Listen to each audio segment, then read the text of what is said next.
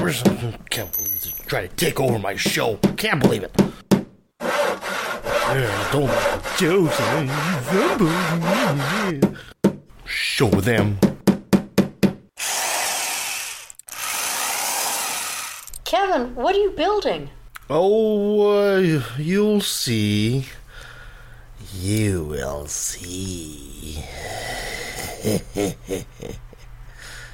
Sorry. I'm Dr. Daryl Ray, and I took a left at the valley, and the party was really good. I know we shouldn't have to scream that we're atheists. You know, we don't have non astrologers and all that.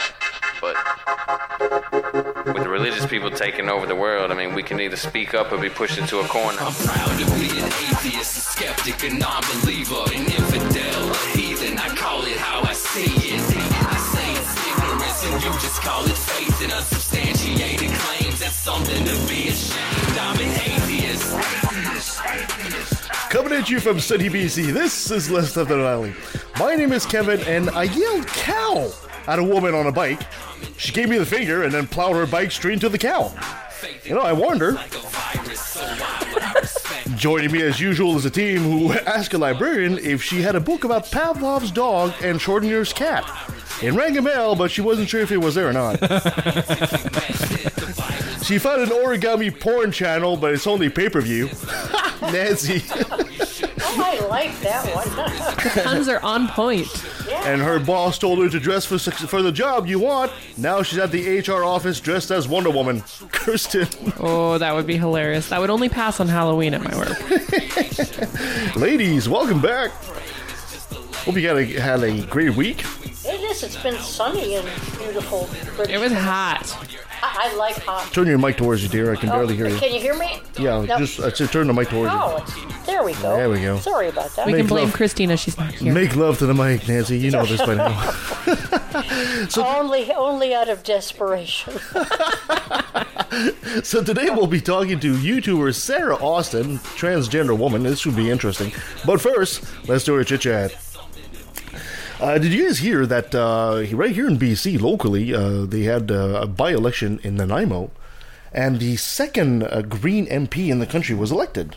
Paul Manly, who happens to be a personal friend of mine. Oh, I happen to know the gentleman. Wow. Wow. Yeah, Paul. Paul has a. Uh, he was a filmmaker. I actually have one of his documentaries right here, uh, and uh, he's a great, great guy. And he's been running with the Greens for a little while now, and I'm really, really proud of him. And he actually agreed to actually come on the show. Oh, wow. Yeah. So we'll in the future we'll have a show with Paul Manly, and we'll discuss things environmentals, I guess. we now have an inside Yeah. politic. Yeah, so good for Oh. him. You know, he was elected in, in Nanaimo, uh, and uh, he uh, everybody expected the uh, New Democrat, the NDP, to go in there. He clobbered both the New, New Democrats and uh, the Conservatives Nice. uh, in, in, in in the writing. So, Paul, I'm real proud of you, buddy. Uh, good for you. So now we actually have a second. Elizabeth May is not only the only Green MP in Parliament on Parliament Hill. Now Paul Manly will be joining her in Ottawa. Oh, a g- great success. Let's, Absolutely. You know, let's see what happens. Yeah. Uh, there's a report from the CBC, speaking of, of green, that says nature is in the worst shape in human is- history ever.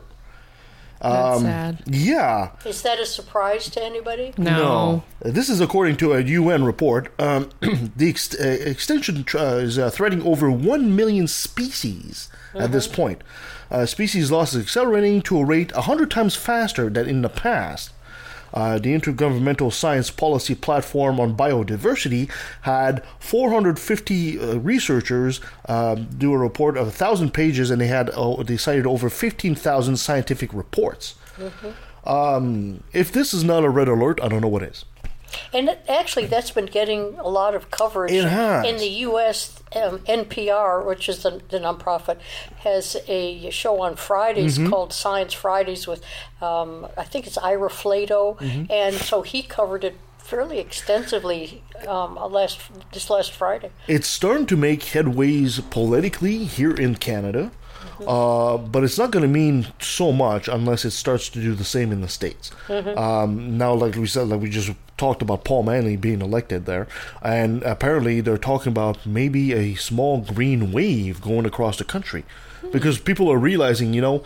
It's been the same back and forth between liberals and conservative forever. This is not getting us anywhere, and the clock is running out. It really is. Well, what what are the chances that the, that some of the conservatives are going either you know on either side of the border are suddenly going to wake up and say, "Oh my gosh, we better move before you know it gets any worse." What are the chances? Yeah. That the deniers are suddenly going to, you know, have an epiphany and say, "Ah, you know, we we now we've got to do something." the deniers will have an epiphany when it affects them personally. Yeah. Because that's what conservative politics always does. Think of take for example, uh, um, what was his name, uh, Dick Cheney. You know, oh, gays are horrible. Gays are horrible. Until his, uh, I think it was his daughter, it is his, his turned out to be gay. Oh, now they're fine. They're, they're fine now, right? It always it's it's always this with conservatives. You don't give a rat's ass. You don't give, pardon my French. You don't give a fuck about anything or anybody until it happens to you, and all of a sudden you see the light.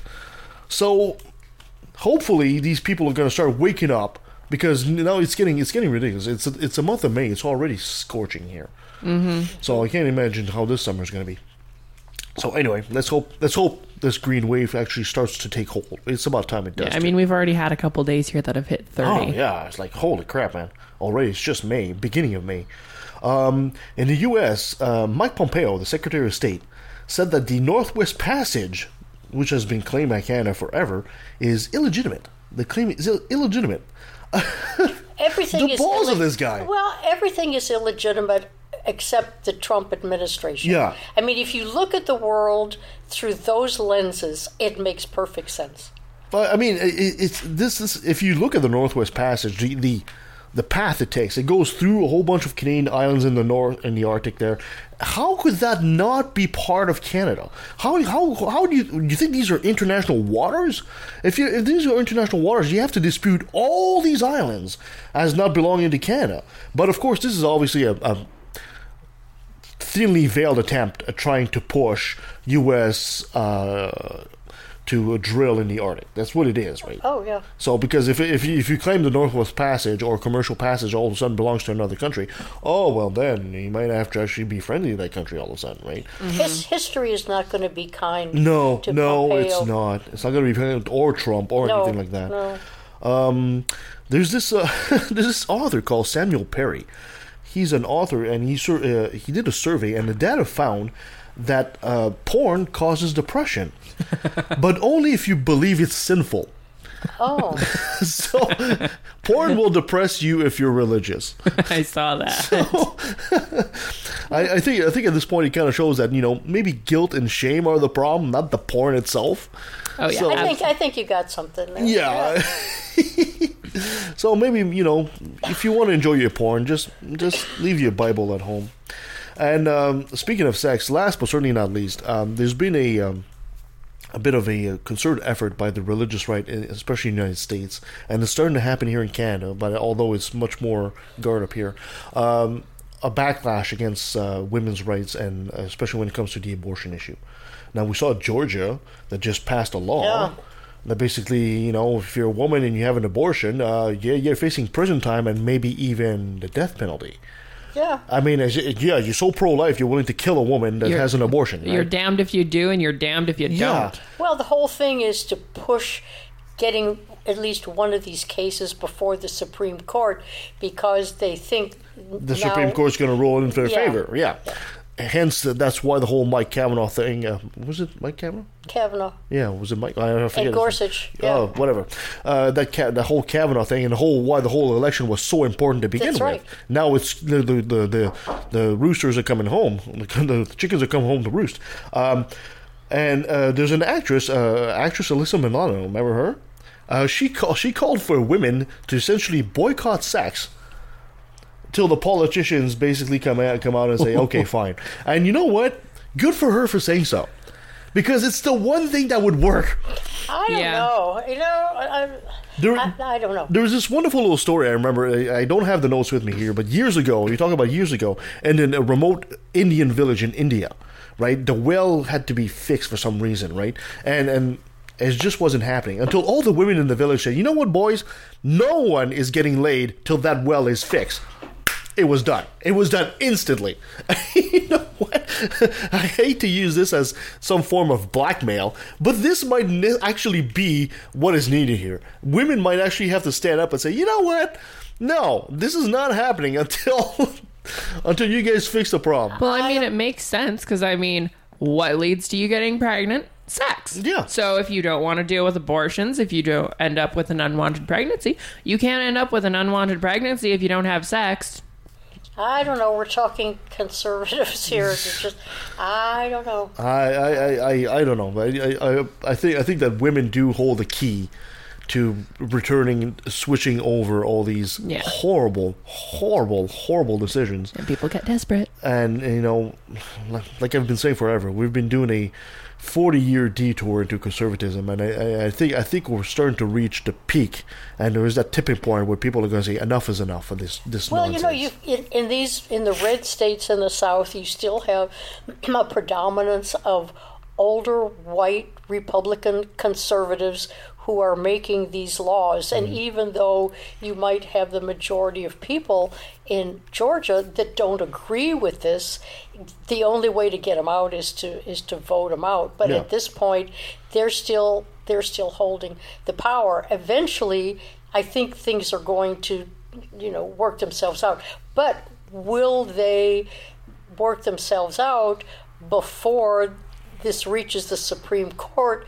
And the mm-hmm. two guys, Yeah. you know, say, you know what? Maybe women don't have to have the death penalty associated with it, but we can close the abortion centers and we can do the heartbeat law. They'll find something within there to be Yeah. more restrictive. Yeah, mm-hmm. i- it's really scary, and, frankly, I don't think we have time to wait because the old ways of changing happening like this essentially for the old guard to die, the older generation to pass on, then the newer generation comes in, and they don't have the same values. That's the old-fashioned way of doing things, and frankly, I don't think we can wait for this now. No. Because uh, things are moving a bit too fast, and it's starting to affect us even up here. Yeah, because even our Canadian uh, politicians are starting to say the same thing. Andrew Scheer, for example, said the other day that if he's elected, he will move uh, the embassy to Jerusalem, just like the United States did, right? And he's starting to use the same points. And apparently, he also mentioned that he was willing to take another look into the whole abortion thing, too. Well, there we go, right? Yeah. Although up here in Canada, most most politicians are really are saying that they're willing to look into abortion. That's almost like a, a you know political suicide. and It's pretty much a sell case. But if if this this tendency that we're seeing in the states does come up here in Canada, I'm really really really concerned about this. So Yeah. Uh, I, I, I'm, I'm a little bit more optimistic about how things are going to turn out in Canada, mostly because we've got a really good history and Yeah. people have accepted abortion. We they haven't gone we haven't gone through up here what they have in, But in the states. this goes back to what I've been saying forever on this show. The thing is, is we have we have a tendency to be apathetic about these things because you know, yeah, we have the law on our side. Yes, we have science on our side. Yes, we have reason on our side. But the Christians never stop fighting. They never, ever, ever stop. They lose, they keep going. They mm-hmm. lie, they get debunked, they repeat the lie until they repeat it enough until it becomes gospel somehow, right? And this is what worries me. You know, it's it, we need eternal vigilance because they're not going to stop. Because they truly think that somehow they're divinely inspired to do this, and they're they're, they're motivated to change the world for Jeebus. Uh, you know, they're not going to stop this, and we can't just rely and say, well, you know what, we've settled this in 1970. Um, we can't say this anymore because they're always on the offensive, always, always on the offensive. And if we if we just let the, our guard down just even a little bit, they will just eat at us inch by inch until all of a sudden you wake up one morning and boom, all of a sudden all you just you justices in the Supreme Court are conservatives, and all of a sudden you know Roe v. Wade becomes a possibility of being overturned. it's This scary. is a problem. It is, Yeah. it is very scary. Yeah. But anyway, let's move on to something else. My dear Nancy, you're ready for our top ten? I do. But it's going to be a little abbreviated because of the topic. I had a top 10, and then I realized if I did all 10, we'd be here until 5 o'clock in the morning Okay, tomorrow. perfect. So I thought, you know, it- just to give us a break and to keep our listeners glued to their you know, earphones and not falling asleep, we're going to do the top five. And the reason is, is because I've got five things that you won't believe can actually spy on you, but they do. So it takes a little, little more time to do this. Yeah, Kirsten. Okay, so you know, you always think about governments and corporations, you know, spying on us and computers, smartphones, maybe surveillance cameras, but there are things in our very own homes that either are spying or have the potential to spy. And the, the thing I want to separate right at first is if you're paranoid, you're going to call it spying. If you're the manufacturer or a little more reasonable, you're going to call it data collection. Mm-hmm. So we'll see, but this is really interesting. One of the things that is on the top of the list are robot vacuum cleaners. Really? Roomba. I know, isn't that amazing? You mean like the Roomba? The, the, the Roomba, Roomba. that's right. They can they're convenient, but they actually can spy on you. The Roomba, for example, has been caught spying, and so has a, a Chinese one called the Donegan D D I Q E E. Has anyone mm. heard of that? The. Nope. 360. So here's here's how it works, and it depends on how paranoid you want to get, but the potential is definitely there.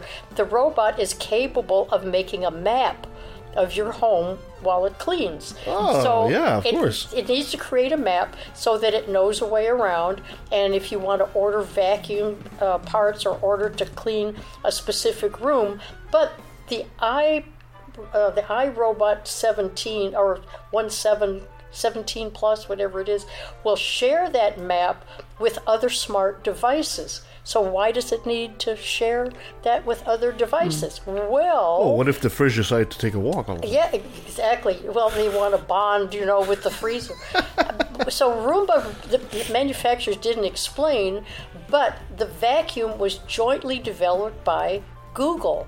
Ah. Okay. So while Google Google insists that the sharing is just to allow the robot to integrate with its digital uh, Google Assistant, it's not hard to imagine if you're a little paranoid that they're making some money off of this somehow. Yeah, no kidding. So there are flaws in the system Oh, yeah. that allow the, the Roomba to uh, be open to hacking. For a second there, I thought you were going to say that you know the Roomba could analyze what kind of dirt it's picking up.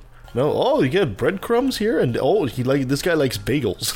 you know, Well, a- actually, you're not too far off because if you've got a Roomba in the baby's room, it can detect toys. If they decided to sell the map or any of the data collected, that means you're you could be targeted, or someone who has children can be targeted for ads on Targeted Facebook advertising, yeah. talking about children's products and this is where you know it, it the, the most benign is but it's still data collection and you Oh, have yeah. to think is it who's that who's the recipient of the data collection is it being shared is it being Yeah, um, yeah, exactly. is it is it a profit making center you know where people where the, the, the manufacturers are selling your data to, to other companies so the with the Roomba at this point it's just kind of a speculation as mm-hmm. to whether or not it's spying or data collecting but the Chinese one, the Diqee 360,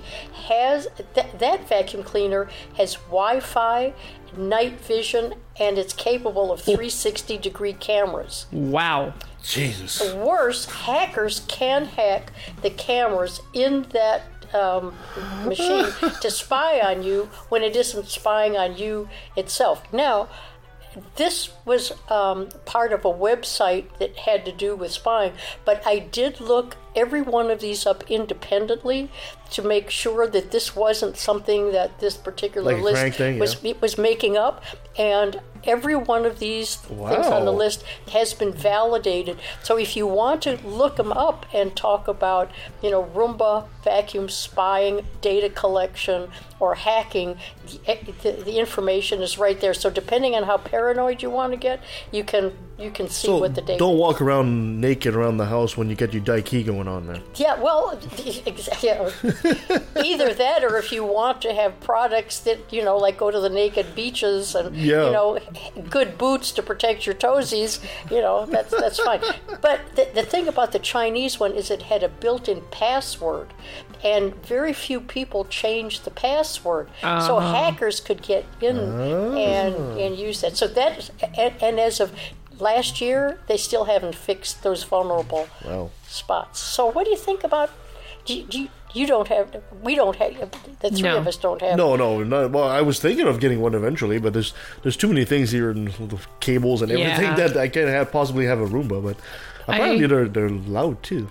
Are they? Yeah, that's what I'm told. Uh, I would. It makes sense to me for them to have some sort of ca- data ca- or data like collecting capabilities. To know where it's been. to know where it's been to like be able to analyze Yeah. the room that it's in to know when it runs into like toys or the video where it runs into the dog and the dog and the dog and the dog and the dog um but there's a limit and also being able to connect to other devices like alexa i'm sure there will eventually if there isn't already be like alexa turn on roomba Yeah, Yeah, well, we'll exactly. we'll get to we'll get to that in a minute. And the thing is, is that if you use the Roomba for the dogs, and suddenly you began to see all these ads for different dog food sites. Oh, yeah. You'd realize, wait a minute, you know, how how am I suddenly getting all of these ads? That but are- that happens too like yeah. even when you're looking at stuff on your phone all of a sudden on facebook you'll see these things popping up and you're like oh i was looking at that the other day Yeah. Well, you, you've made the connection. I mean, that's it. I don't even have to do the rest. You've made the total connection.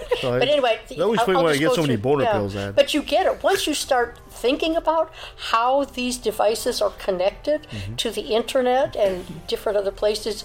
I mean, at, at that point, it's you know you just want to put a little piece of tape Yeah. over their over their, their cameras. So the other thing other than the, the Roomba, if you think you're safe, your car, especially if you have a new car, Mm. the cars can spy because almost all of the new vehicles have an event data recorder called an EDR.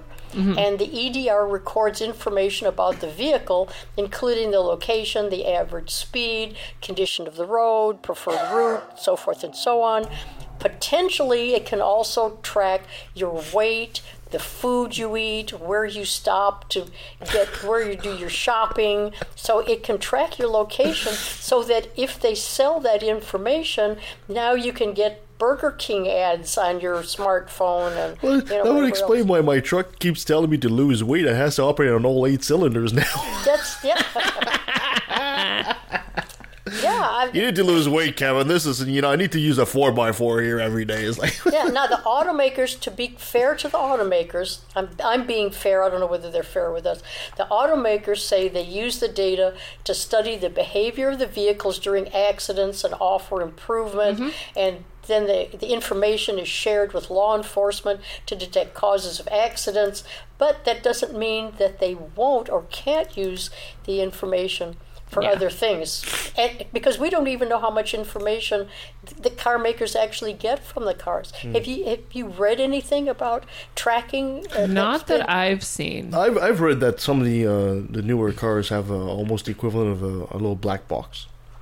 So when mm-hmm. you get into an accident and they're not exactly sure what happened, because you can leave, you know, there are some clues on the road, the skid marks and stuff like that. Yeah. Then they can actually, you know, access the computer inside and say, yeah, you were driving over the speed limit. and that can be useful yeah. Yeah, and I know that parents there is a device that parents can put in their in the when their teenage drivers are driving mm-hmm. so that mm-hmm. they can monitor whether or not that teenager has been speeding or whatever. So if they can collect that as parents, what's to say that the automakers can't Collect hack- that as well. Can't get in there, you know, to say, oh, okay, well, they go to um, McDonald's more than they go to Tim Hortons, so you know, let's put they. more Tim Hortons ads on there to give Tim Hortons a better share of the market. It's hard, Mm-hmm. you know, but all of these things. This is the world that, that we live Yeah, in. targeted you know, advertising point. is Yeah. becoming a huge thing. Yeah, this here's one that was really interesting. Not that the the, the, the other two have headphones. What? Headphones, headphones. Uh, now, why and how headphones? Okay, they're basically microphones.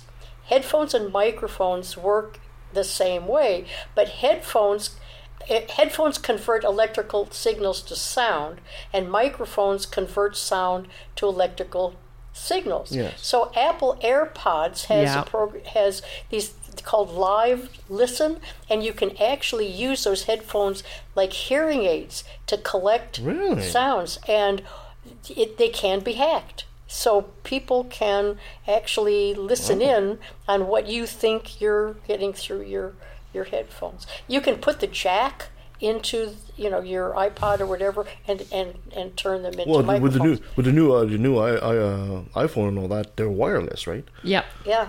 Yeah. Really? So it's interesting. It, it can be exploited, whether it is or not. There has been some pushback on the Apple AirPod Live Listen that that's documented, um, and so the technology can be exploited if some corporation, law enforcement, government spy agency, and so forth. They may be using that technology already. It'd be kind of cool to use these little uh, earbuds as a as a hearing aid for people that are having a hard time. Yeah, instead because the hearing aids are not cheap either. Right? No. No, they're sure not. Having, you know, wearing them, believe me, I know Yeah. they're not. So there's research being done at Ben Gurion University in Israel because they're so security minded. Um, and so they've created malware that's turned headphones into microphones to spy on people. So if they've been able to duplicate it, who knows, you know, where it's being. So Yeah. don't get overly paranoid, but these things are, we're in the digital Yep. technological. And if you don't want people hacking your headphones, just go the old school way. So, so That's right. Do You think somebody with uh, those earbuds and you turn the, the, the into a into a microphone and then you start talking to them and you just um, Jonathan, this is God. I'm talking to you through your headphones. I got a you better imagine, one. like, hypnotizing how about, them? How about if you had the voice of God through your toothbrush, saying, no, jeez. "This is God, brush those molars." Only if it's Morgan Freeman. yeah, no, that's. Yes. so since this is interesting, since 2014, the Kolibree K O L I B R E E toothbrush and the Oral B actually have been um, collecting data. Well, shit. Through their electric toothbrush. You thought I was kidding with the toothbrush. Jeez. I'm 100% How serious can you collect data? Through- I need a new toothbrush. because because these toothbrushes are connected to the internet. These are the really, really fancy ones, aren't they? Must be, yeah. Yeah, I guess they're pretty pricey. So, in, in because in 2014, Oral B released this smart toothbrush. It connects to a specialized Android and um, um, iPhone, not iPhone, Apple, yeah, via Bluetooth. So the reason they're connected, supposedly, to be able to record every brush stroke and and see what you're doing, it's supposedly it's connected so that your dentist understands your brushing pattern and and the and the hygienist or the dentist can make recommendations on how to to brush your teeth more efficiently so that you have better hygiene. There's a there's a movie idea. Manchurian Candidate pushed by big dent- big dentistry. exactly exactly and, and they also say that the way it's connected you could actually share your brushing information with your family who would like to do I, that I don't think I'm not that I'm, for I'm kids? not that I don't close. think I I'm care. not that close to my I, family. no no no so anyway the concerns are that the toothbrush could be used to send information to dental product uh, manufacturers Oh god, that's awesome. is there no private you can't even close the bathroom door for privacy no, anymore no, apparently I have to make sure my bathroom door latches, otherwise I've got a cat in there. Yeah, acoustic kitty, huh? Yeah, acoustic kitty. acoustic ex- so now covering what what Kirsten said earlier Alexa getting to Alexa the possibility of vulnerability in Alexa I think is more than all of the other 4 mm-hmm. Oh, guaranteed. combined they they do spy on you because it's on almost all the time Yeah, it is always on. yeah, and Amazon has thousands. Of, I didn't know this. Amazon has thousands of people who review voice commands that users say to Alexa. They work nine hours a day and they analyze over a thousand audio commands. And they've actually been listening to people in distress, house fires, different things Wow. that they've they've had. This is really interesting. I'm not going to go through the whole thing. You can look up, you know, Alexa spying or Alexa data collection. I mean- but Alexa is really one of the top ones at this point. This kind, this kind of, um, I'm going to use the word tool because Alexa is essentially that. Can be very beneficial, like Oh, you said. You know, I love having the it. house is on fire and all people are, are choking or something like that, and uh, Alexa hears that. You know, you can alert the uh, fire department if the person is in, incapacitated or something like that. Yeah, because if Alexa can trigger that, if Alexa's say in the kitchen, because you can set them up, Yeah. so that they all interact, they can affect your lights and everything, So- so, so ju- they know what room they're in. You can switch your music from one room to the next. So just like every invention, it really depends, you know, how you use it. oh yeah, There's positive and negative about this. we use ours for music. That's right. So uh, let me tell you that, but Alexa's one that people are really going to have to be be careful with in terms of privacy issue. So the last ones I'll just name because they're they're interesting: LED lights, home security cameras, toys, computer mice, smart watches, and fitness trackers. Wow, So Computer mice. computer mice. I'm not touching that mouse anymore. Yep, computer. I can't. cl- I can't click anything now. oh wow, that's that. That would have been an interesting show to do instead of just a top ten list. Actually, we could have done. an We entire could show do. on A that, sh- We yeah. could still do a show out of that one. We need to bring a guest on like that. That's I know. really, Yeah, that's really brings interesting. yeah because it's it's technology that on the one hand is beneficial and on the other hand oversteps used- into yeah, privacy. Exactly, it could be And used for nefarious. I also know for from experience with Alexa because we've got two of them. Um, it doesn't take. You don't need to speak very loudly to have Alexa actually hear you. Mm-hmm. Like you could whisper, and Alexa could hear you. really. But depending on like if there's no like not a lot of like background noise in that. Oh yeah, You know, sometimes I. But I, what I- is it collecting? That, that mean the, the what it is doesn't have a camera unless they've hidden a camera. But I'm pretty sure that might be illegal if it's not supposed to have a camera. I mean, I can understand some things are pretty cool, right? I mean, uh, for example, you know, saying uh, pro- programming your environmental controls and say, Alexa, Mm-hmm. turn the temperature to 38. uh, Well, not 38, but I mean, whatever degrees or something like that. But there are some other things I think they're just like a bit too much. Alexa, turn on the lights. Really? You can't? You can't flip the switch? I mean, it's like I don't know. I know there was I I don't know if this is like this person actually did it, but like I can see you being able to do it with Alexa. Is they gave they gave it a keyword because you can customize it, right? Mm-hmm. And it was in, the keyword was like intruder alert or something, and it set the lights to like flashing and like I think it made like a siren noise. Yes, And it's just like that's kind of genius. it is. It is. Well, I, I can see I mean, if I if I were unable to walk for one reason or another, and I was handicapped, and I was by myself for a period of time, where I could say, you know, turn on the lights, turn off the lights, turn on the TV, Absolutely. or whatever. Absolutely. Those things are fine. Yeah, absolutely. But are they fine at what we would be losing in order to gain? Yeah, that and you, you of- can also preset them to like you know start a routine. For example, you know mm-hmm. like a, a bedtime routine for the kids. Exactly. And, you know, then Yeah. it, it times up at that time. It turns off the TV. It turns off everything. Say, okay, you know what? It's bedtime now. And you can even do it like Alexa Good Morning, and it will go through. You can set it up to have a morning routine, like go through the news, the weather, that sort of thing. Yeah, so that's pretty cool. Isn't that fascinating? It is fascinating. It's a fascinating time we live in. That's for Yeah, sure. yeah. All right. Well, thank you so much, Nancy, for this. My dear Kirsten, are you ready to give us another jolt of laughter about religion? Oh yes. All right, let's do it. It's another brilliant moment. Brought to you by religion.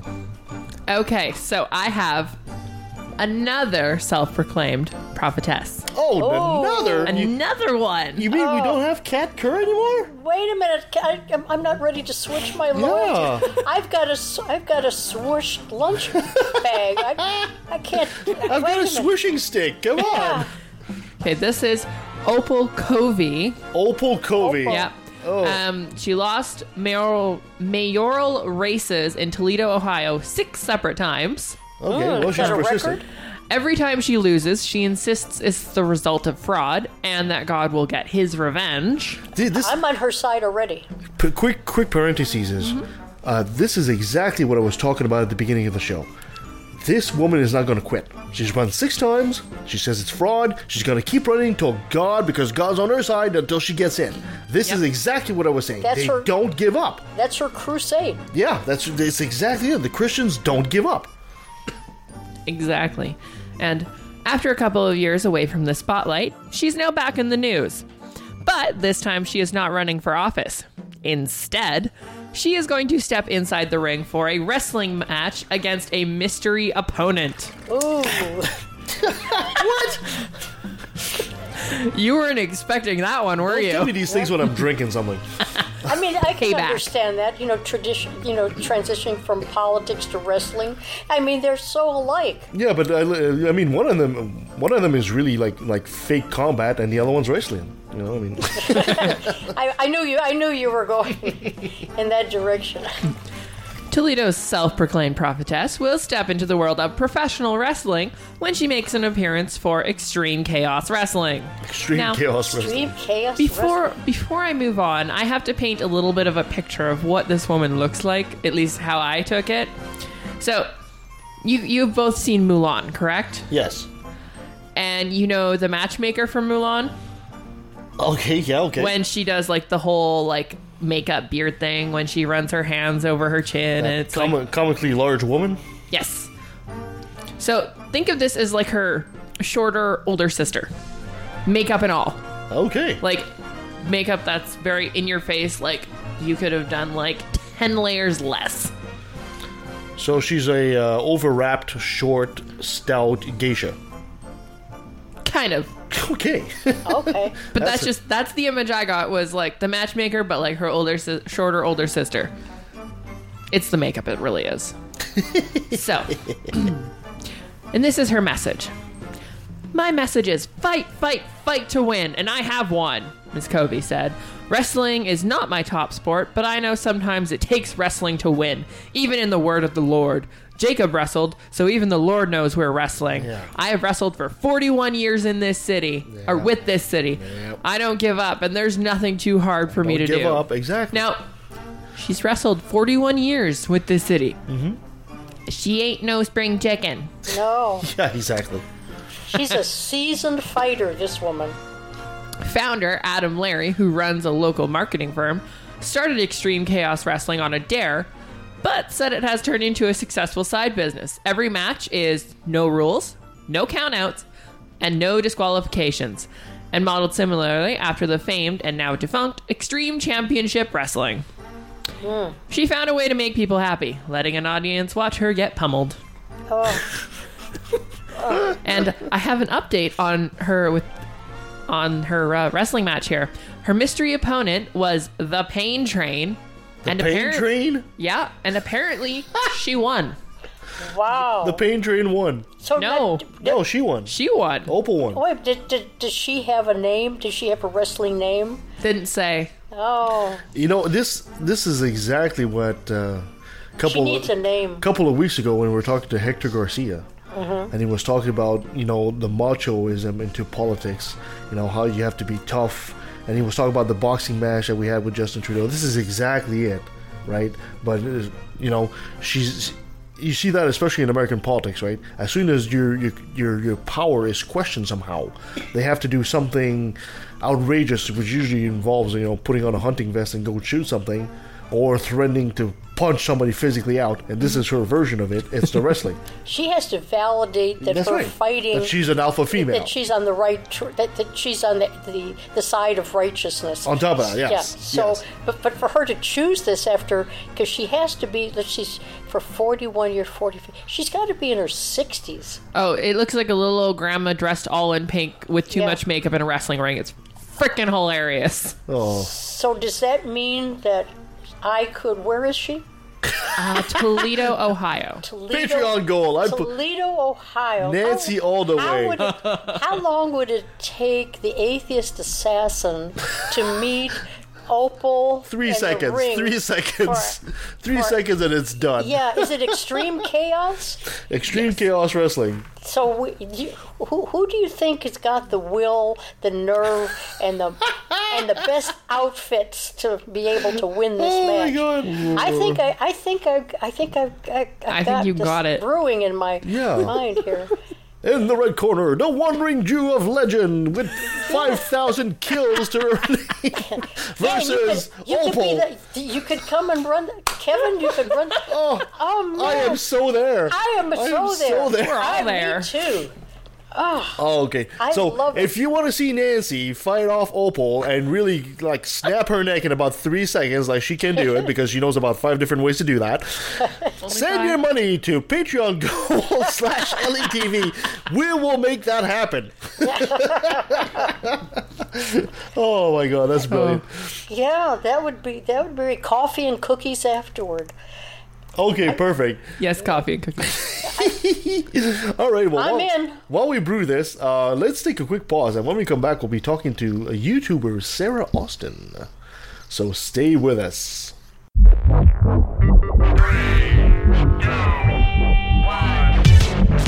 Hi, I'm the Supreme Irreverend Dr. Randy Tyson from the Legion of Reason Diversion.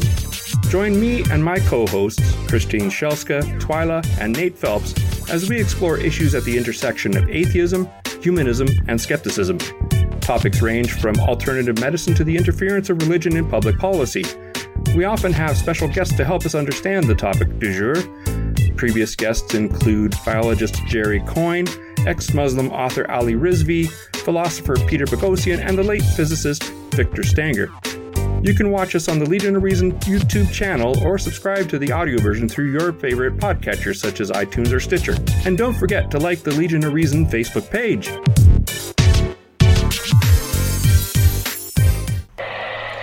Listen to the Zachrilege Cast podcast, YouTube video, interview program that features me talking to some of the best and brightest in the atheist slash secular slash awesome community.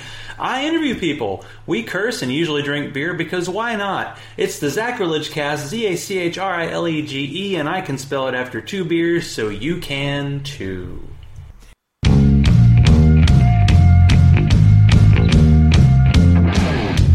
Who thinks the world was created by a man in a cloud in six days who then needed to rest. I love that. He's so powerful he can create the universe, but then he's pooped. I mean, how, how can we have the same brain? I'm sorry to say we don't have the same brain. I mean, there's there's great variation. One of the main principles of the Darwinian theory is plenty of variation for natural selection to work on, and there's sure enough very plenty of variation in brain power. All the way, all the way from Einstein on the one hand to Sarah Palin at the other.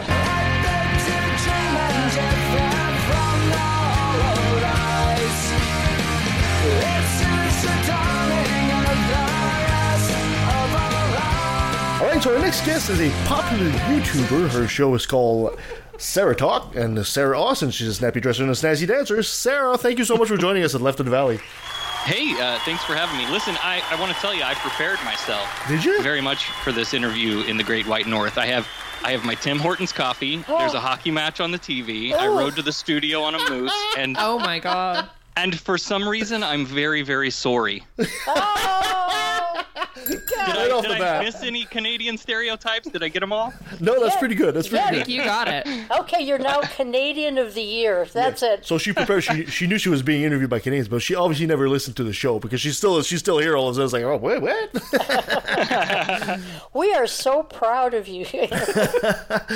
so so Sarah, for for audience that might not be aware of your show and they might not have seen it, give us a, a, a bio of who Sarah Austin is and how everything started out.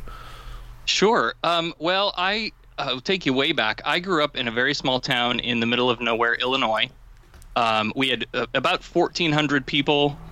Uh, I had a high school graduating class of 32. Wow.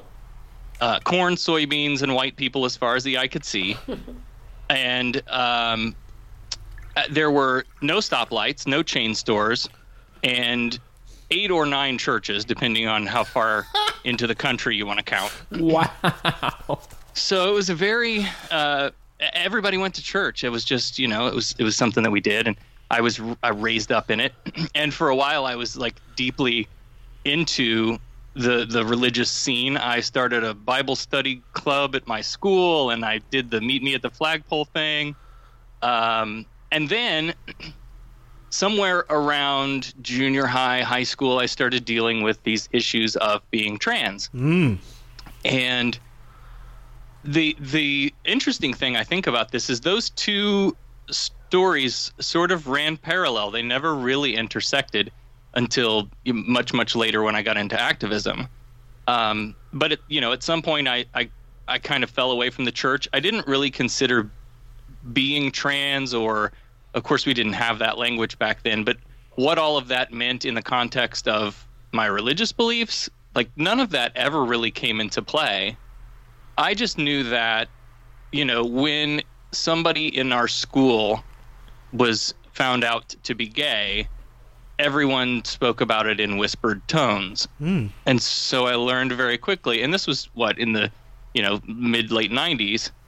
Uh, but I learned very quickly that being different, and especially being different in this kind of way, was not a good thing, and people uh, should probably not know about that. So I hid it, and I, I got caught. My mom caught me several times, um, cross dressing, basically, because that's, you know, back then, that's the only language we, we really had. Mm-hmm.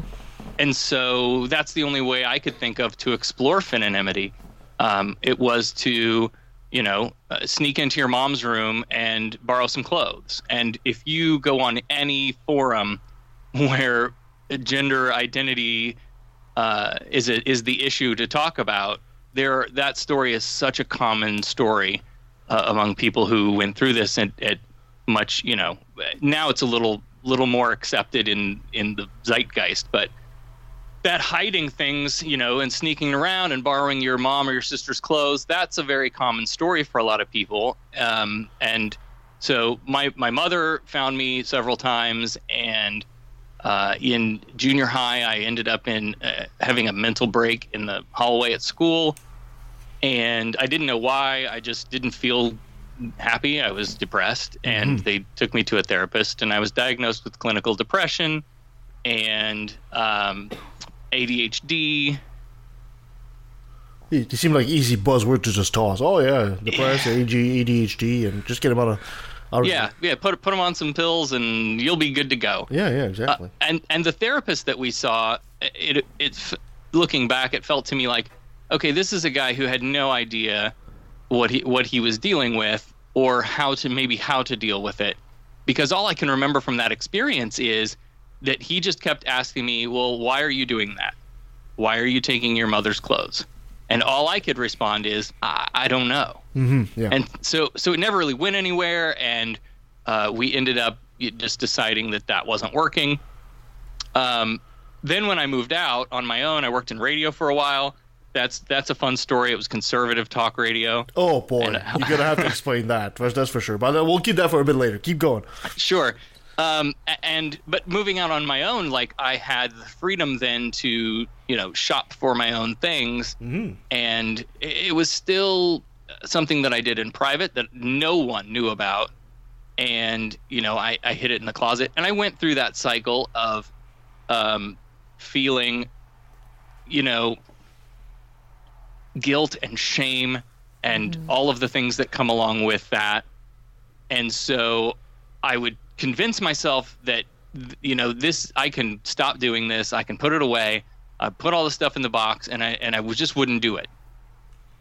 And that's successful for a little while until you you if you realize that no this is an an innate part of who you are then it eventually comes back. Mm-hmm. And you get you get those feelings again and and you start the cycle all over again. I can't tell you how much clothing i've thrown away over the years in that purchase purge cycle Yeah, I can. Only, Uh, I, I I get that because even myself as a, a straight guy, let's face it, when it comes to clothing, women have it. I mean, let's face guys, we all have the same model suit, different color, you know. But women really have the gamut of clothing. If you want to, Absolutely. Yeah, I was like, holy crap! Even I, as a straight guy, noticed that. I was like, yeah, geez, man, how come we always look like penguins?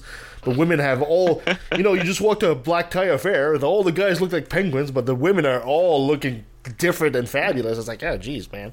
yeah Kinda with, and with the with the exception of the pocket problem yeah. Yeah. ev- everything is you know there's a it's a much more diverse palette uh, and styles to choose from Yeah, absolutely.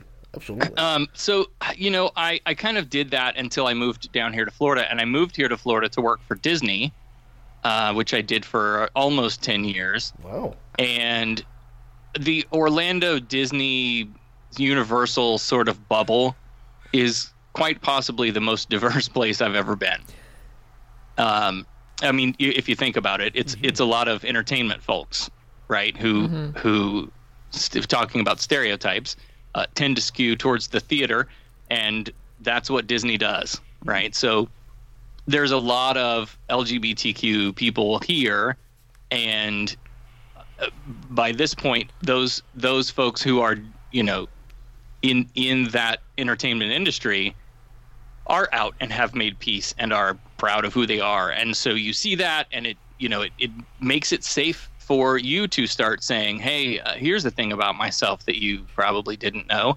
And I, what i found was as i slowly one or two at a time found people that i had confidence and trust in nobody cared.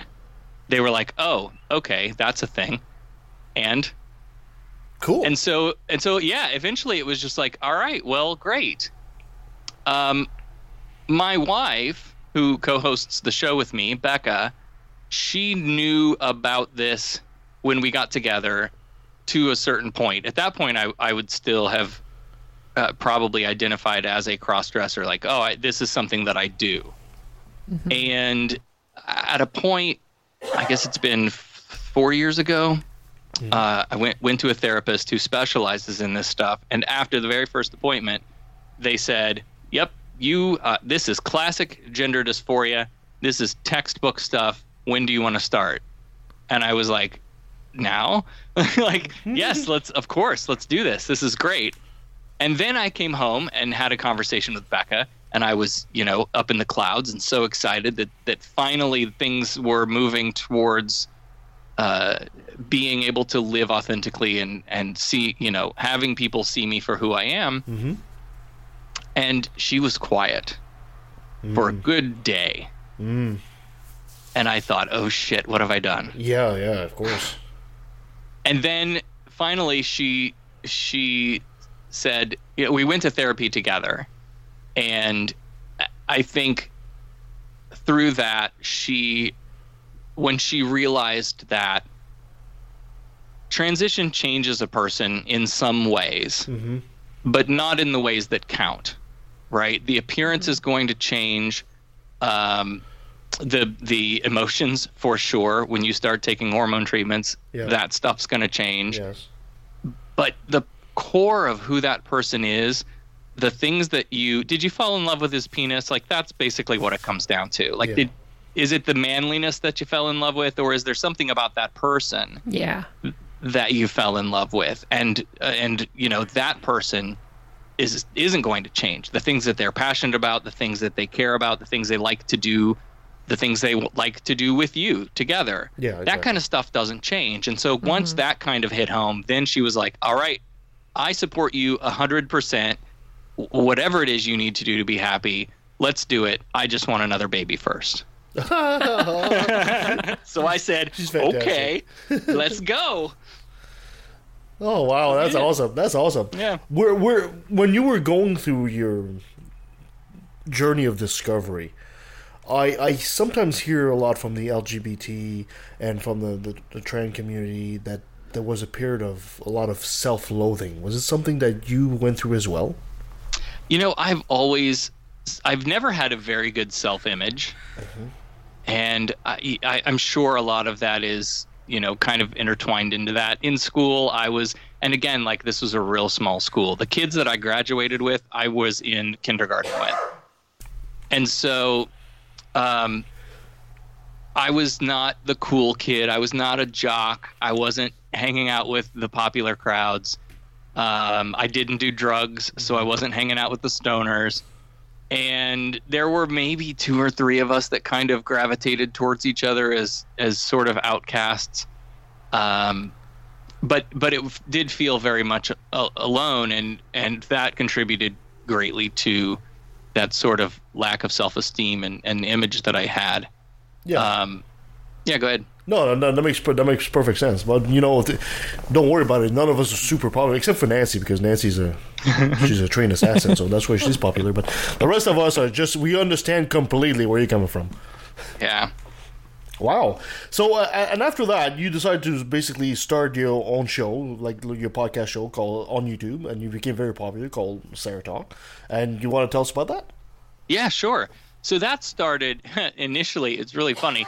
Um, I, because I was taking my experience in radio, I I miss radio so much. I miss that live studio broadcast uh, atmosphere, and I, I wanted to. I, I'd started listening to some other podcasts and and really got into you know podcast uh, culture, I guess.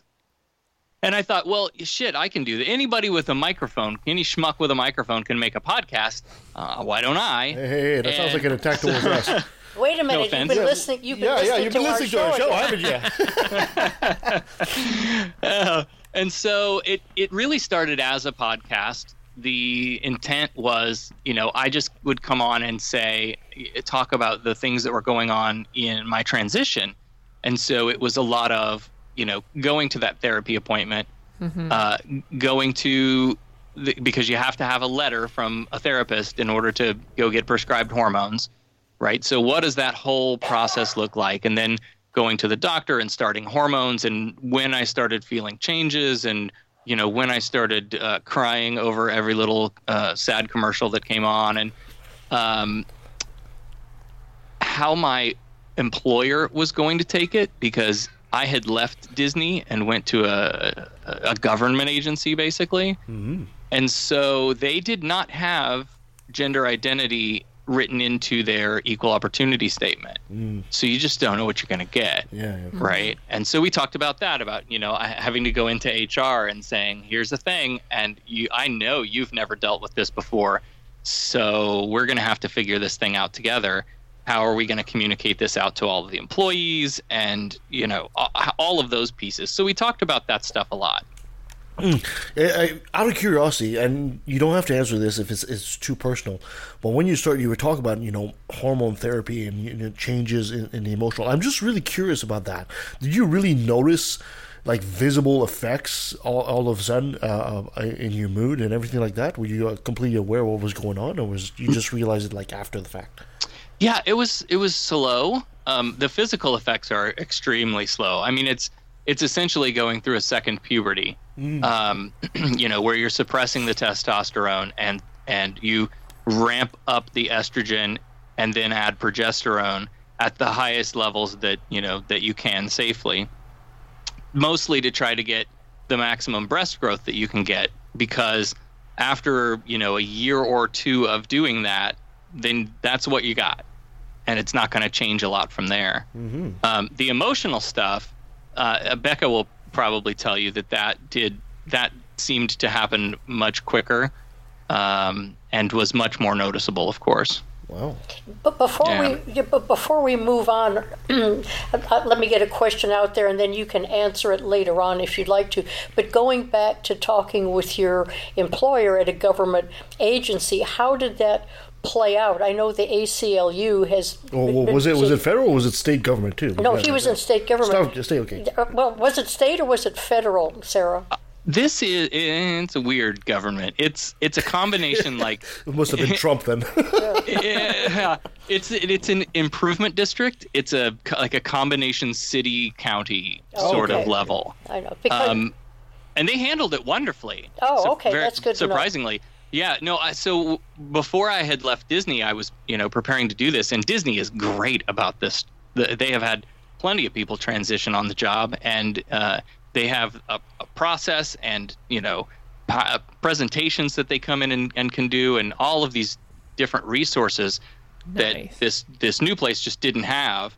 Um, but they did uh, very very well for for never having to deal with it before. I was very impressed and very pleased. So you That's could good. go through um, the, the transition, and when you felt ready to, to dress as a woman, that Mm-hmm. was that was comfortable with all of your coworkers and management. That's fabulous. Oh, that's Yeah. great. Yeah, they basically, they, I guess, and and so there's a couple of ways you can do it, right? They they brought everybody in for kind of an all staff meeting and said, you know, hey, here's the thing that's going on, and but most importantly, these are our expectations of you, and the way that you interact with Sarah.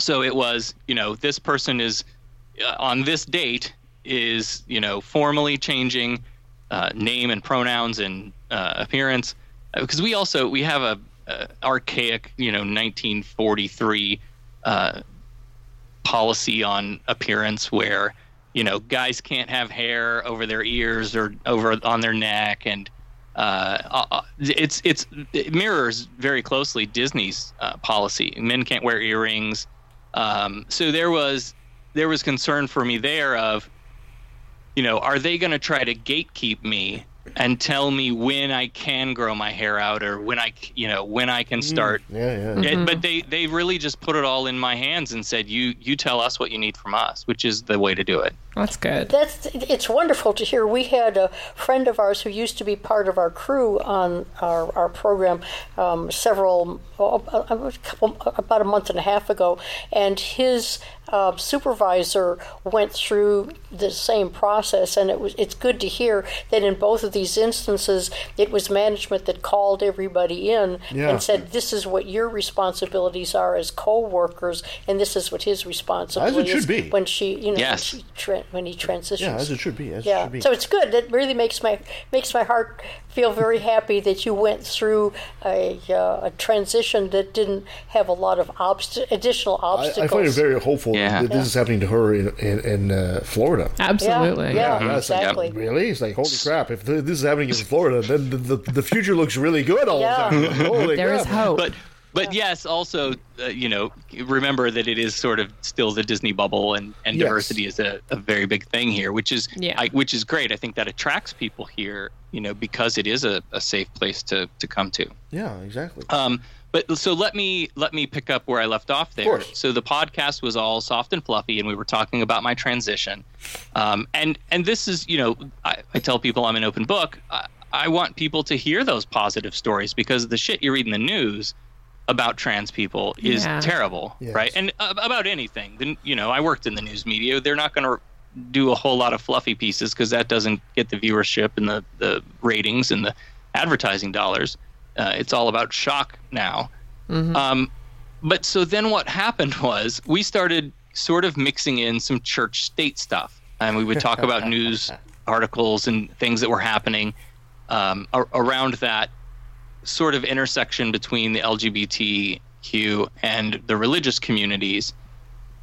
And then the 2016 election happened, and and tho- that whole thing started winding up, and so it was very soon that the soft, touchy feely personal podcast became this much more uh, political and kind of activist focused uh, angry rant every once in a while podcast where we were you know uh, the the problems that the successes that I had had brought me to a point of privilege where I could speak out on those issues, hopefully to the benefit of others who can't, right? As as both an atheist and as a trans person, um, and so that's that's a lot of the direction that the show has taken since then.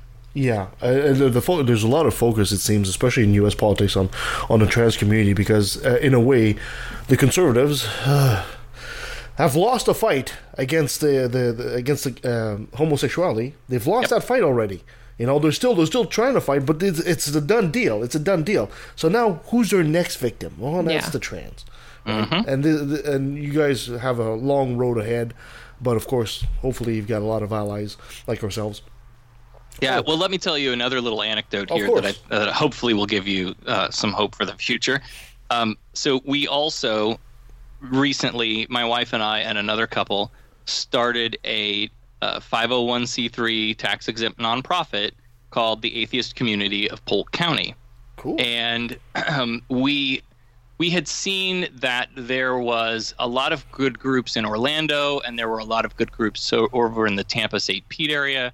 But that's like an hour drive either way for us. And so, wouldn't it be cool if we had some of that stuff here? Uh, and so we just kind of raced out and did it.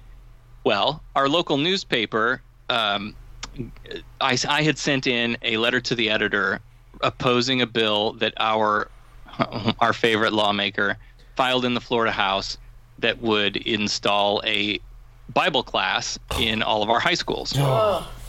And we can come back to that in a minute if you want.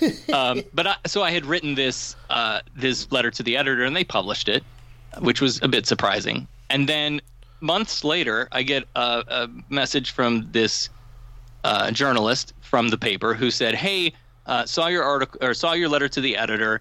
Um, I see that you guys are, you know, forming a group. I'd love to come out and talk to you, learn a little bit about what you guys are doing, um, and and maybe you know do a story." Well, this guy comes out to one of our breakfast meetups, and and um, mind you, we this was like the maybe the second or third quote formal meetup. We we had a couple of things here at the house where people would come, you know, come and eat ice cream with us or stuff, but like actually organizing and, and, and going and doing a thing. So he he shows up to that and he took uh, copious notes. And then, lo and behold, on Saturday, I woke up to my phone exploding because for for some reason they posted this online on Saturday and it published in the print on Sunday. So I spent the better part of that weekend in the comments section, Uh, which, yeah, that's exactly the reaction that one should have, right? The, the comments in social media are just toxic. And, but I got to tell you, the battle that there is to fight for me, I, I expected a lot of vitriol and hate and anger uh, over the part about. Um, I, there was a quote that I said, you know, when when people try to tell me that I can't use the women's restroom, that comes from a place of religion. Uh, I, you know, I often say uh, when when people are when the rights of the LGBTQ community are under attack, it's often from someone uh, holding a Bible, wearing a MAGA hat, or usually both. And so I Usually, it's expected a always. lot of a lot of pushback on the "you're a trans person" bit, but they latched on to the atheist stuff, and I only got one comment in all of those social media posts that was uh, o- uh, disgustingly openly anti-trans. wow. And I was shocked because of you know like again the demographics of the county are uh, we we are one that contributes to the Republican scoreboard and Well, that's interesting because in, in, a, in a way they're kind of proving your point, right? The fact that they're attacking you for being an atheist uh, instead of being a, uh, a trans a trans uh, person kind of shows right there. It had to come from a point of religion, right? I mean, why else? Right. Would, why else would you attack an atheist? You know? right yeah yeah why do you care Exactly, right? If you if you're just a, a normal secular person or you're not religious in any way, shape, or form, there is no reason for you to attack an atheist. So if you're attacking an atheist right away, you're proving off the bat, yeah, you're doing this because you think it's a holy war of some kind. yep Wow. yeah definitely That's interesting. That's very so. It, it kind of almost shows that even in Florida, maybe the trans community is still um, more palatable, palatable than being an atheist. Yeah Wow. yeah uh, and you, i mean your mileage may vary depending on where you're at Yeah, of course. Wow. Um, but yeah, I mean, just uh, let me give you a little context about Polk County. Um, so we also just had a kind of our unofficial sister group in Orlando came down here to the Polk County Commissioners meeting uh, last week to do a secular invocation. It was the first invocation in Polk County that any of us know of. And one of the commissioners was quoted in the that same newspaper uh, a few days prior to the invocation, uh, saying that basically, you know, I, I've never heard an atheist give an invocation before, so it'll be interesting. But you know, as long as there's no pig's blood or goat's heads, I think we'll be okay. Should have just brought those just for sure. right?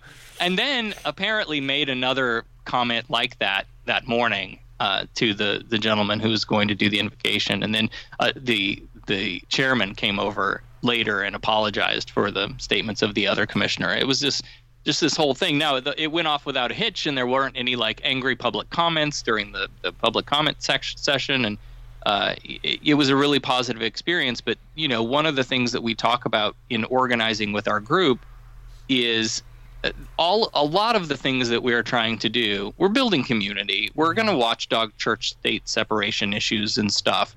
But a lot of it is, you know, just fixing the misconceptions that people have about what an atheist is because they were taught that by their religion that hates atheists, right? yeah.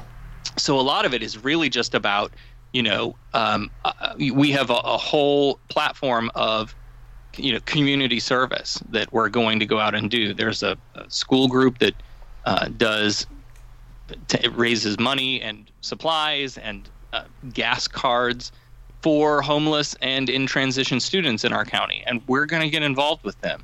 You know, we're doing roadway cleanups and and uh, you know that kind of stuff. Like, let's get out in the community and do good things in the name of atheism and in the name of the atheist community, and let's be known as those atheists that always show up when there's a need.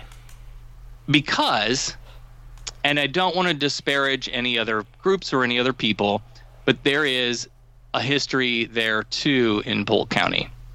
Um, there was another atheist group who several years ago uh, they put up a billboard, um, and and it, very innocuous billboard. It just said, uh, "Don't believe in God, us too," and their website address or something like that, right? Yeah, yeah. And the the town came out with their torches and pitchforks, and they even they even hosted a uh, like a public town hall where people could come and ask them questions about you know the billboard and what atheists stand for and what we believe in and, and all of that stuff.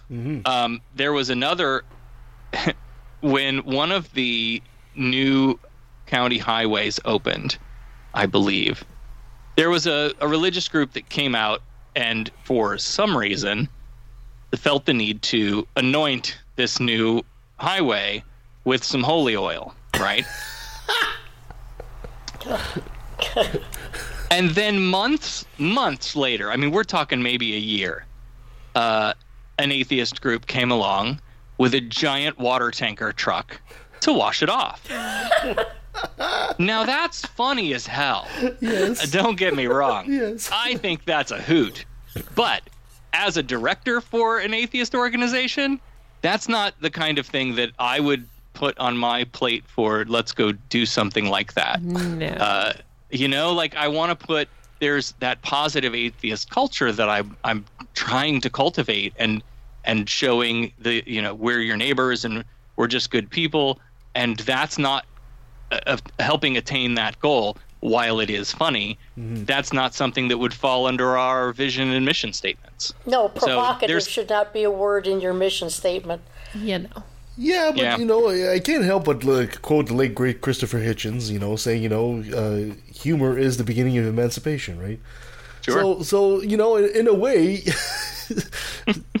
you're you're not going to get the Bible thumpers for sure on your side, but the average Joe's going to look at this and say, "Wow, this is actually quite funny." You know, might actually give these guys a chance. I don't know where I stand on this. I, I'm I'm on the fence here. I think he's brilliant either way. yeah it was it was pretty funny And please tell Funny me the, ta- the tanker truck said on the back of it, it said like "Highway to Hell" or something like that. oh that's great Oh man! So so going back to your show. So now you you've Yeah. you're, you're a YouTuber. You're pretty popular. You get a lot of followers. Uh, you get a lot of flack uh, from just being an atheist, or you get more flack for being transgender? Or you, I mean, it's YouTube. There's got to be some hatred somewhere, right? well i mean i don't know how popular we are the 12 people that listen to us like us but um, See, that's like eleven more than us. you don't each listen back to it at the oh you got to at least listen back to your own episode yeah, Uh, I'm, yeah. But I try, I to count myself. I think there's one more somewhere. get that get that download count up. Um, well, the YouTube thing really it was kind of an extension of the podcast. So the idea from the beginning was to do an audio show uh, because that's where my history was in talk radio, and you know I, I that I knew how to do. Technically, all of that stuff. Video is not my thing, um, but we realized that our audience quickly sort of gathered around us uh, on Facebook. We have some Twitter followers, we have some, you know, Instagram followers. There are a few subscribers on YouTube, uh, but primarily our audience seems to have found themselves on Facebook, and so we have a private, you know, a, a Facebook group that people can join and talk to us and stuff. Um, and so, because the audience sort of organized themselves there, I said, well, why don't we start doing this thing live every week and hook up the camera and do it as a Facebook Live? Yeah. So we've been doing that for, I don't know, probably over a year at this point. Um, so every Saturday night at 8 p.m. Eastern, we we come in here to the studio and, and do a, a live Facebook feed show. And then that comes down, and then the show releases to the patrons, and then uh, because we have Patreon like everybody else, um, and then in- on Monday mornings at eight, then the show releases in the public podcast feed and on YouTube and all of all of those things.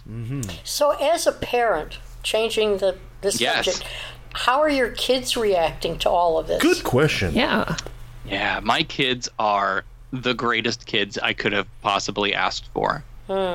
When I decide, when we started talking about the transition, my son was maybe 5 and and so you know we had this conversation with him uh, about you know this is a change that's going to happen, um, and what would we want you to be involved in how all of this works, right? So, what do you, because you, you don't want to call her daddy, pr- probably. I mean, if you do, you do. Um, and actually, he did that for a while. He, he did still call me daddy for a while. Um, but then that that's because I, I didn't want it to be about me. I wanted it to be about him and what he was comfortable with Yeah. and that was great until like eventually it just got kind of uh, overwhelming and anxious to be in the middle of target and hear your son yell daddy daddy and i don't look like a daddy Yeah, yeah. um, so that was that my and I have even though my experiences have been largely positive, I still go into the store with anxiety about oh my god if I have to go to the bathroom, what the hell's going to happen? You know. Yeah. But we really wanted to involve him, so you know he he made up some goofy ass names that he wanted to call me that were you know just funny and and eventually he settled on you'll be mommy S and Becca will be mommy B. and so works. that's Yeah. that's just how it is and he has you know he has defended me to kids at school Aw. not who Wow. are being you know uh, awful about it or or jerks but just No, kids that had questions Yeah. you know i mean Yeah. they, they don't understand uh, particularly if they don't come from a home where that kind of thing is exposed to them so they had questions and, It's, it's and, you know questions. Oh yeah. he's he's happy to you know talk to anybody about it and and, and straighten them out if they're wrong You know, I, I, I- I do feel a bit for your son because, in, in a way, you know, it's really confusing for him because now his life is an internal uh, quest of go ask your other mom when he wants something. Oh, he's stuck in the eternal loop. yes Go ask mommy B. No, go ask mommy yes. Poor kid's confused now. Well, he's lucky on one hand, and, and that's that I work third shift normally. Oh, okay. So I'm typically sleeping during the day, and he's you know he's with mommy B more than the more than they are with me, but so they don't get that too much. Mommy B is the law, and that's I have to follow it too.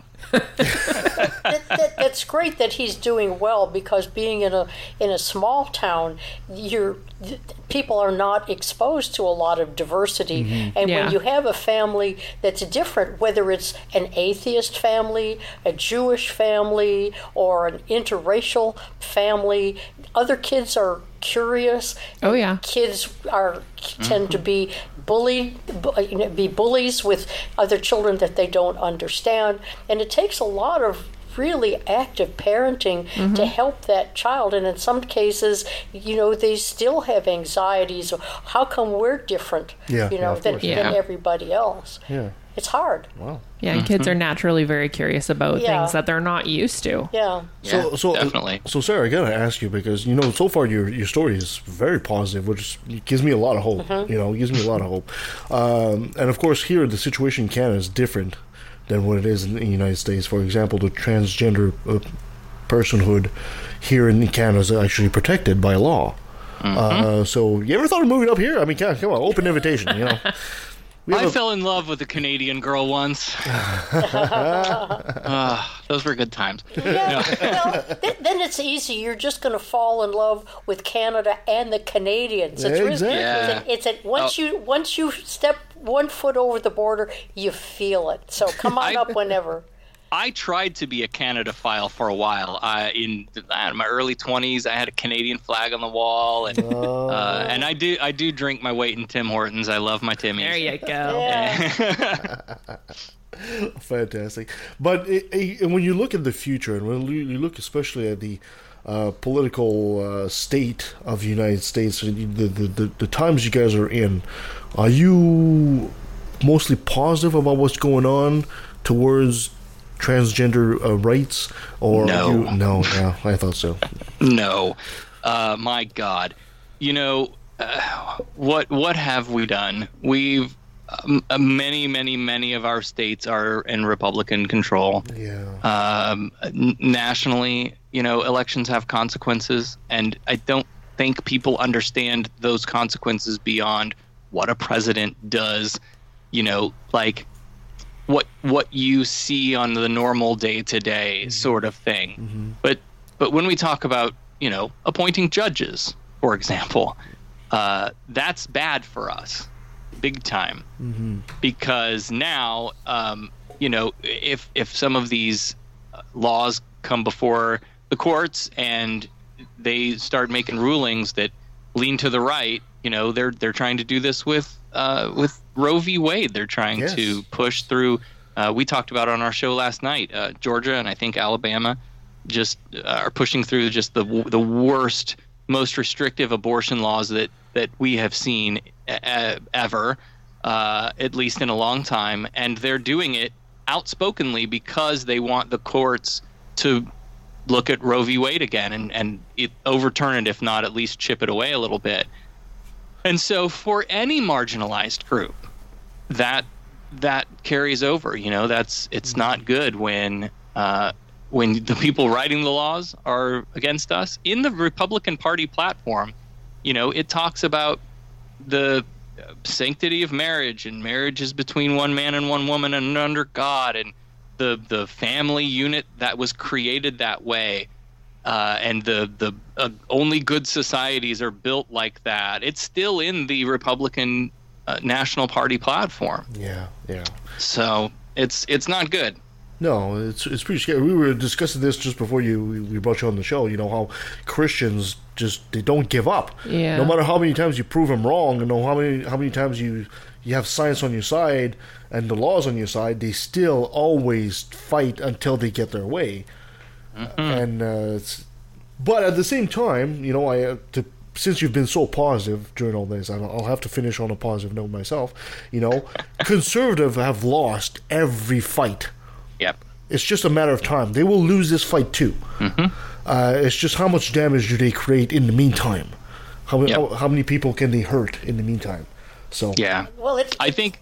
Oh, go ahead. No, no, I was just going to say it's it's really going to hinge on what happens when it gets to the Supreme Court, and I think everybody, And the next a- atheist or or liberal or whatever, every, all of us that want the world to be a better place are saying, please, Ruth Ginsburg, hang in there, Yes. hang in there. Uh. you know, we, we you know our, our our best thoughts, our wishes, you know, our strength. We're we're pushing in your direction because that's the scary part. That that that will that will really define the U.S. as the kind of country it is and wants to be. or well, yeah, or should be anyway. Yeah. Yeah, for sure. Yeah, and and they serve lifetime appointments. So, I mean, the, what Trump has done already in the Supreme Court justices that we've already seen, um, that that will affect us for decades.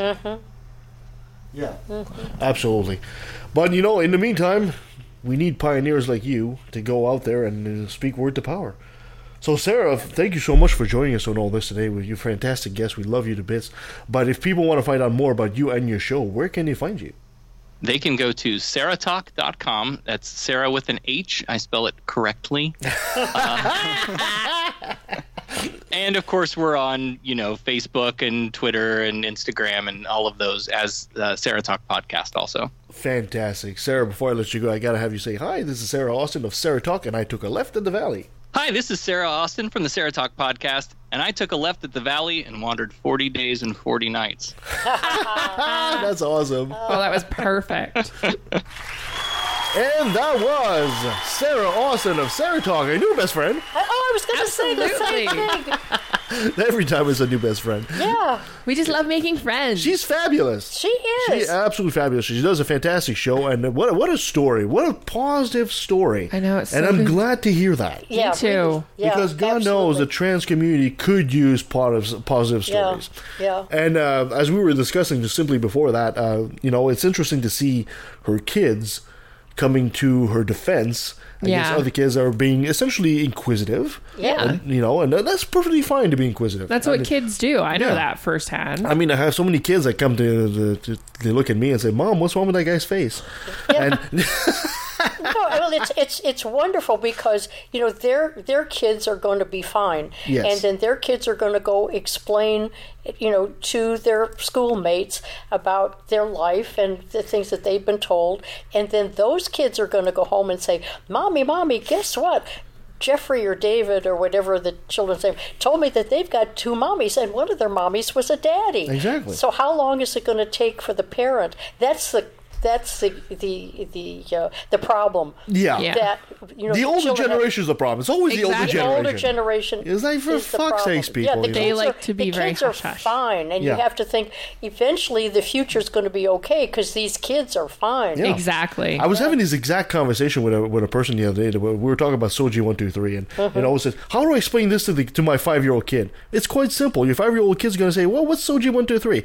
Well, it's just a program that teaches people to be nice to other people. Okay, can I have an Oreo cookie? That's about the extent of it. because the kids aren't going to overcomplicate it like No. adu- like adults do. No, adults exactly. overcomplicate it. Yeah, we. It's always the adults coming in and saying, "Oh my God, what am I going to tell little Timmy about? You know, this guy used to be a a, a a woman, but now he's a guy, or blah blah blah." It's like, It's like the kid isn't going to like care about Yeah. all these. No, little the kid's not gonna lose any bitty sleep. nitpicky the kid's not going to lose any sleep at night. No, you know? exactly. The parent comes to that conversation carrying all this garbage, carrying all these social positions, you know, that they've struggled with, and the kid comes to it with people or people. Yeah, exactly. Yeah. So it seems that you know, as funny as it is, sometimes the adults have to be reminded by the kids what Yeah. it's like to be human. Exactly.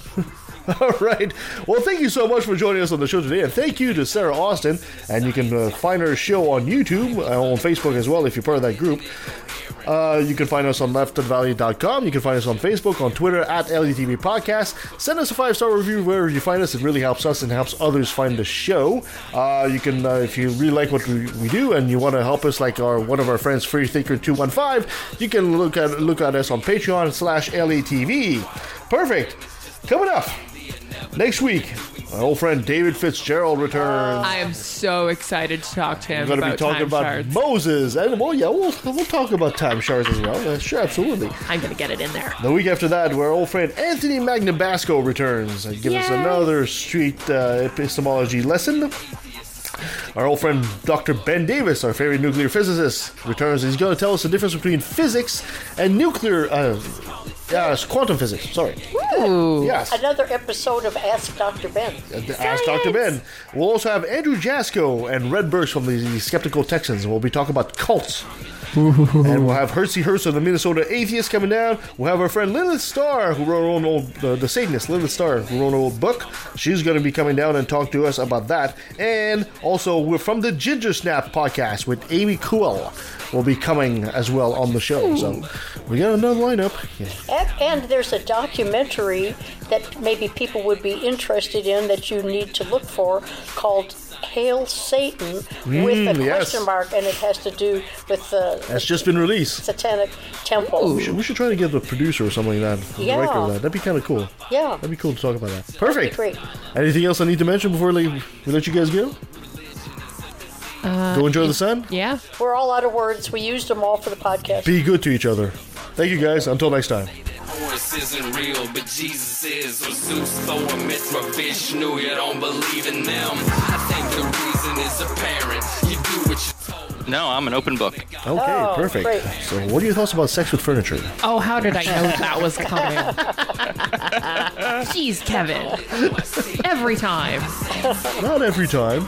Well, furniture furniture can't give consent, so Ah, As long as you get lemon That's, pledge, it's all that's, good. that's the best answer Kevin has ever gotten. That is the best answer. You got you got the prize, kiddo. We're proud of you.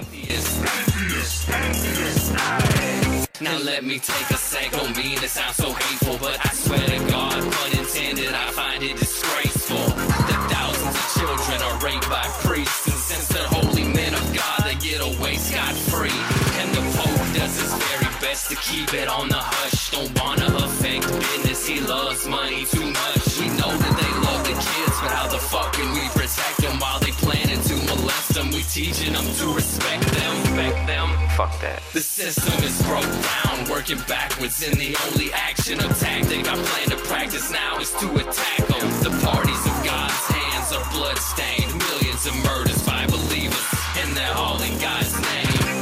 And let me take a sec, don't mean to sound so hateful, but I swear to God, pun intended, I find it disgraceful that many atheists are told to be quiet. You're not alone, speak your mind, time to let it be known.